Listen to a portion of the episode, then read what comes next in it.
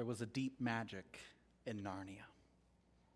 A magic that goes back to the beginning of time. A deep magic that the White Witch claimed Aslan and the children had infringed upon when they rescued Edmund from her clutches. In C.S. Lewis's beloved fantasy novel, The Lion, the Witch, and the Wardrobe, four children stumble upon a hidden world called Narnia after walking through a magical wardrobe.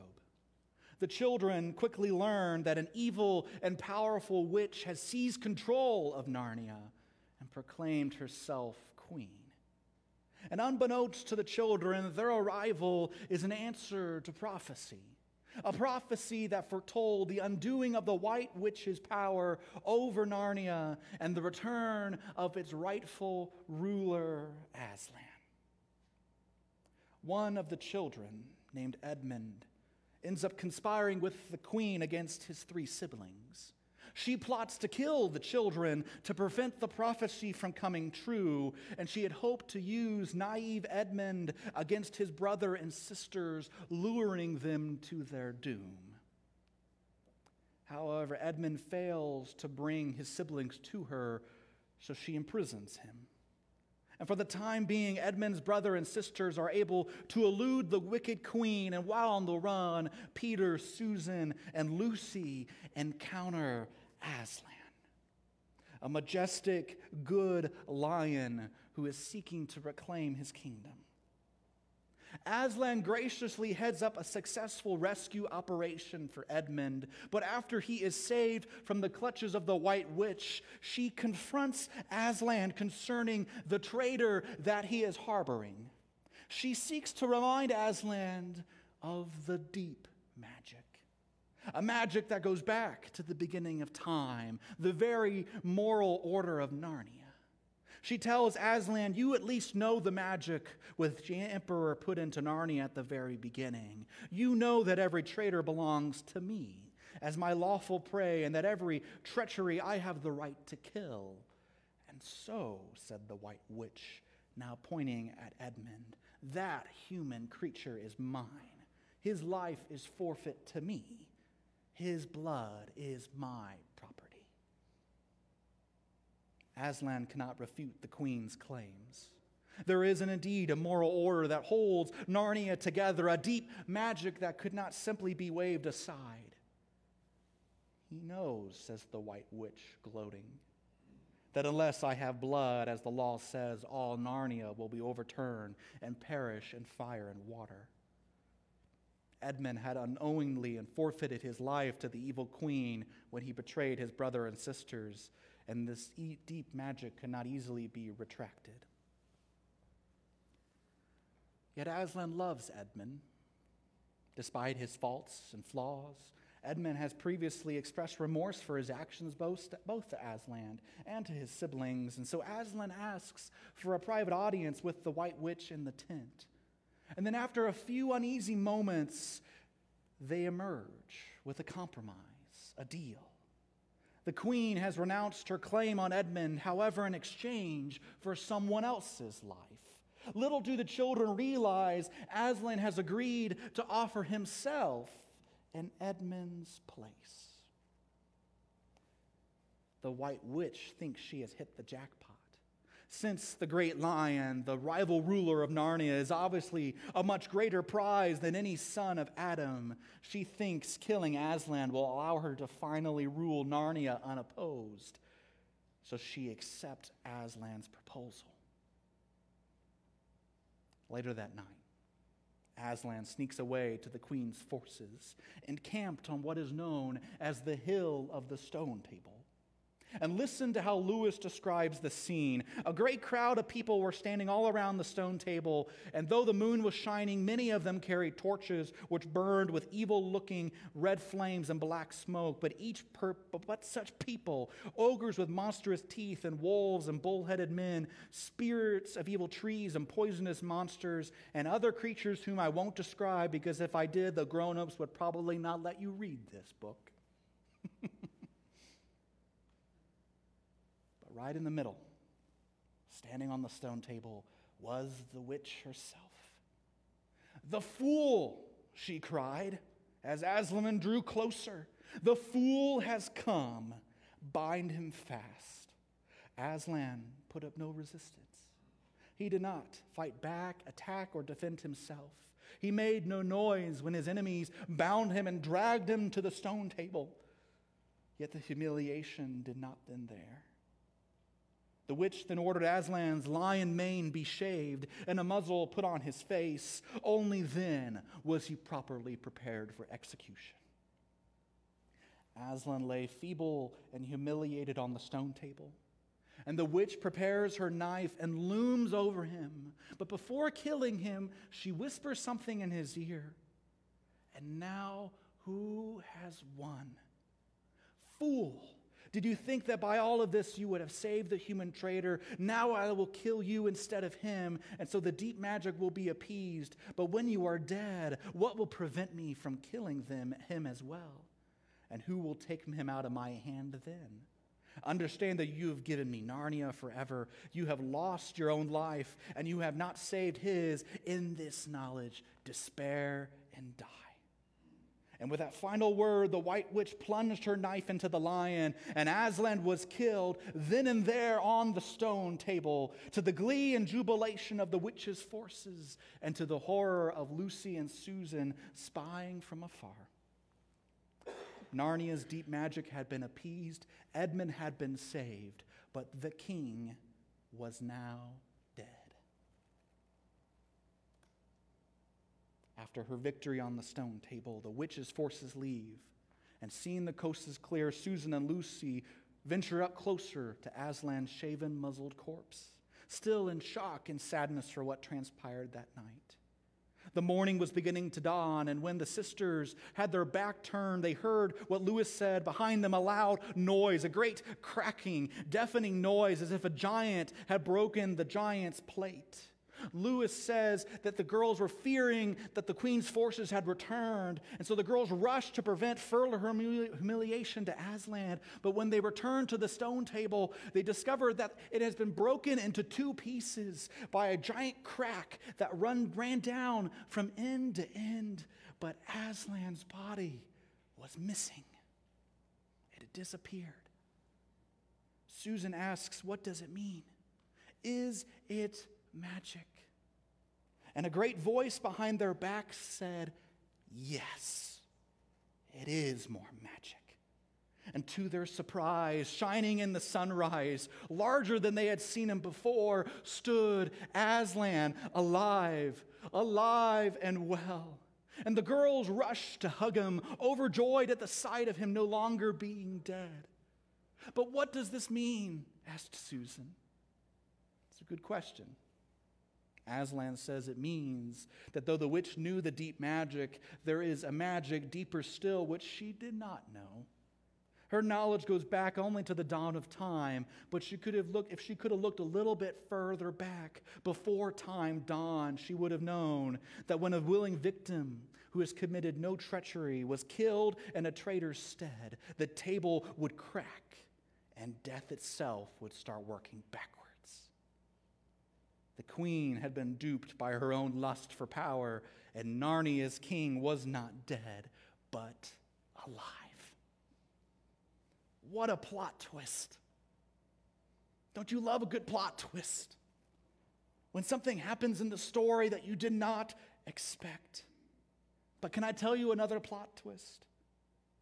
Lewis isn't very original. he didn't come up with this plot twist. If you've ever read this beloved children's story, you should know that Lewis was plagiarizing. And deliberately so, mind you. He was inspired by another story. He wasn't creative enough to write this epic plot twist. He was inspired by someone else's plot twist because only God would be capable of such a twist ending. Can I share you with you this morning Lewis's source material? Can I share with you where he came up with this idea? And I warn you that up front, it may sound a bit strange. When we talk about Jesus on the cross like this, we're actually talking about how for the first thousand years, the early church and the early church fathers spoke of not only the crucifixion, but also Jesus' incarnation, his crucifixion, and Easter, all tied into one. We don't talk like they do, but sometimes we sing like they do. Sometimes our imaginations are the same as theirs. Can I share with you how they understood the cross? For nearly the first thousand years of Christianity, many held an understanding that the cross, on the cross, Jesus paid a ransom for humanity. They believed when humanity fell into sin, when our earliest human parents listened to the serpent, his lies crept into our hearts. And as a result, Adam and Eve unwittingly but freely enslaved themselves and the entire human race to sin's power and as a result experienced the consequence of sin, which is death. All humanity was now in bondage or captivity to sin. And for the earliest Christians, this equated or essentially meant that all of humankind was now in servitude to dark forces and to the ringleader, the devil, as they understood that sin meant that being under his control and influence. 1 John 3 8 says, Whoever makes a practice of sinning is of the devil, for the devil has been sinning from the beginning. They understood that because of humanity's treason against God, we could no longer belong to God, but that we were legally bound to someone else. All of humankind, God's prized creatures, were now under the domain of the serpent. We were under his control under his authority. We were the devil's property, or more like the devil's hostages. We were imprisoned by him. And so now, to free humanity from our bondage to the devil, God was not going to play the game the way the devil had.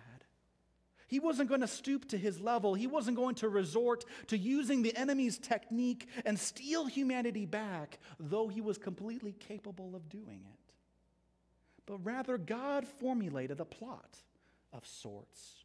And this is what the early church fathers believed God was going to deceive the deceiver and rescue humanity. Or more like, the deceiver was going to deceive himself. God was going to risk his king for the sake of some lowly pawns.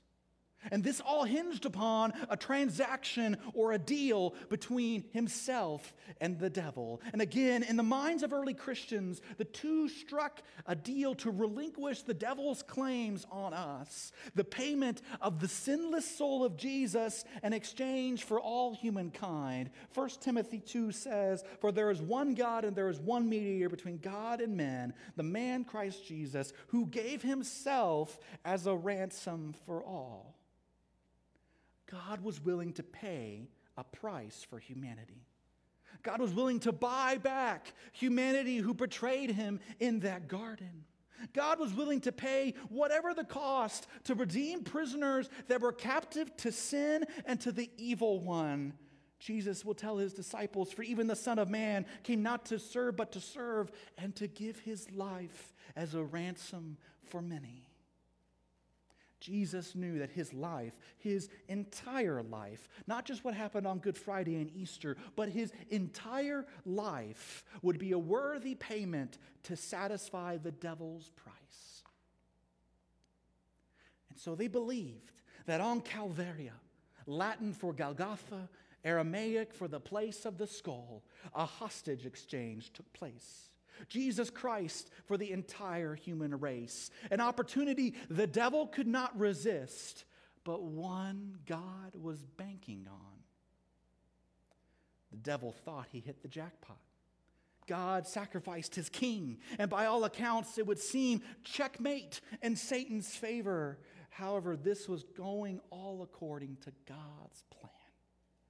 God knew Satan better than Satan knew himself. God knew Satan's own pride and greed, the same pride and greed that got him kicked out of heaven in the first place, would prevent Satan from seeing the soul of Jesus, would, would prevent him from seeing the soul of Jesus for what it truly was that he would think him more valuable than the souls of captives, but he would miss something very important about who Jesus was. He thought Jesus was vulnerable to attack and destruction by being found as a mortal human, but boy, was he in for a surprise.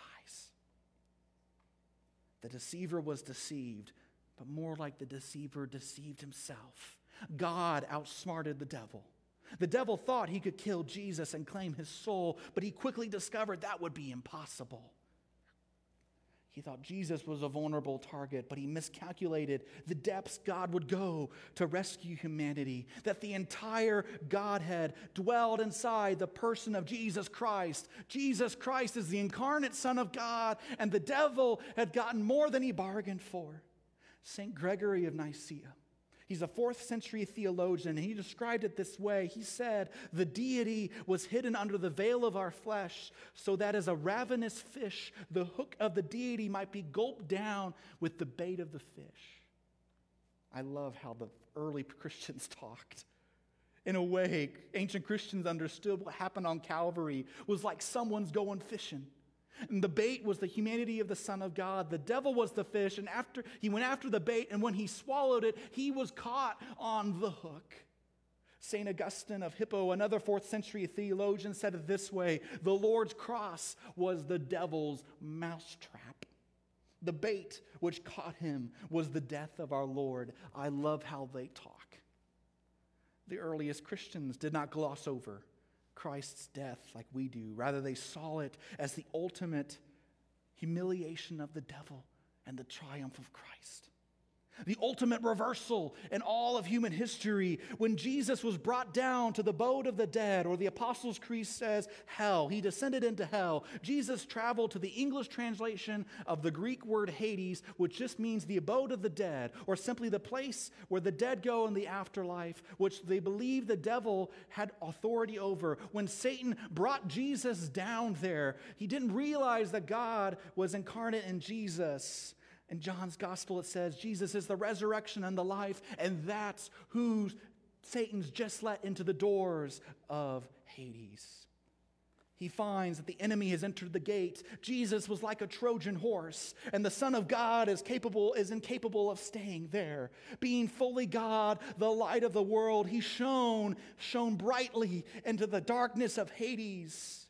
And they use this imagery that Jesus cannot be locked up, but instead, perhaps you've heard this language before, snatched the keys of death and Hades from the devil. Like someone who has a master key to the building or the key to the city, the devil had the keys to death and Hades, but Jesus easily snatched them from him. And then, not only that, he bound the devil up himself instead, and then realized, released all the captives that were there, freeing humanity from our chains and bonds bondage to sin's power. Only then does Jesus waltz out of the tomb on Easter morning, keys of death and Hades in hand, to the shock of the women and to the humiliation of the devil.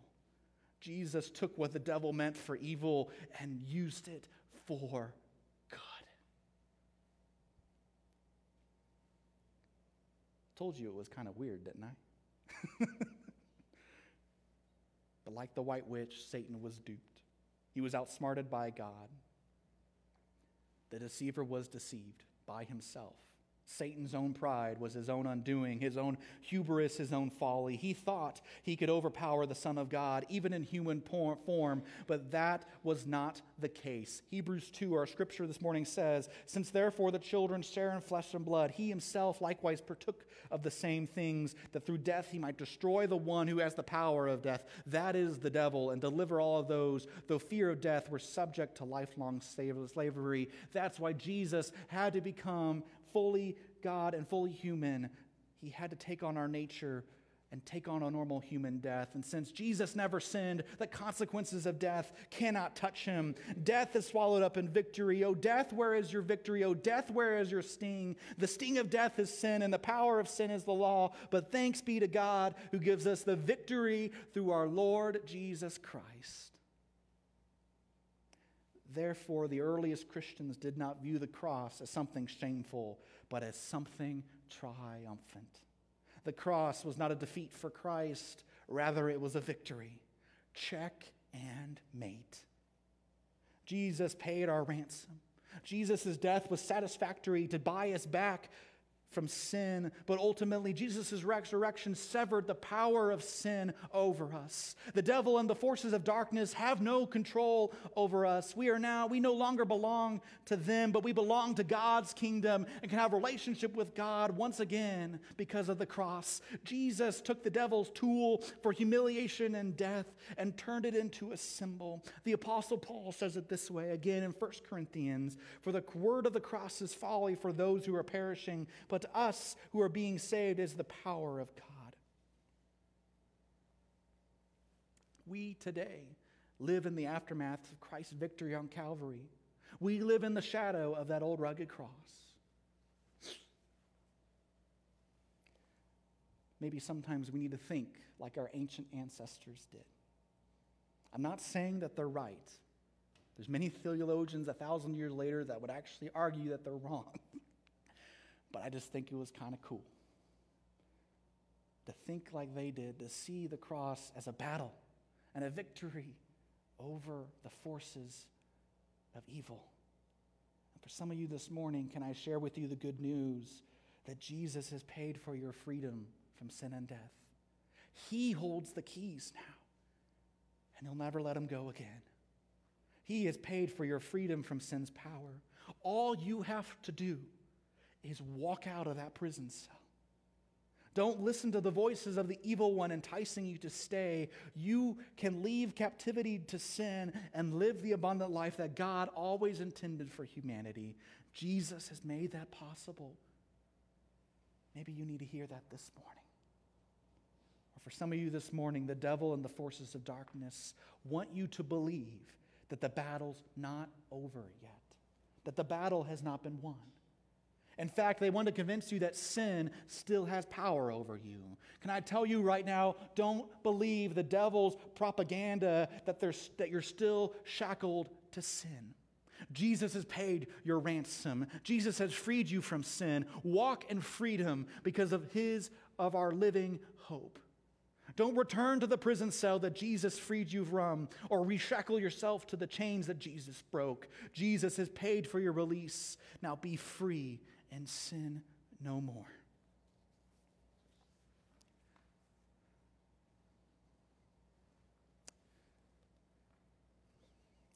Kind of cool, huh?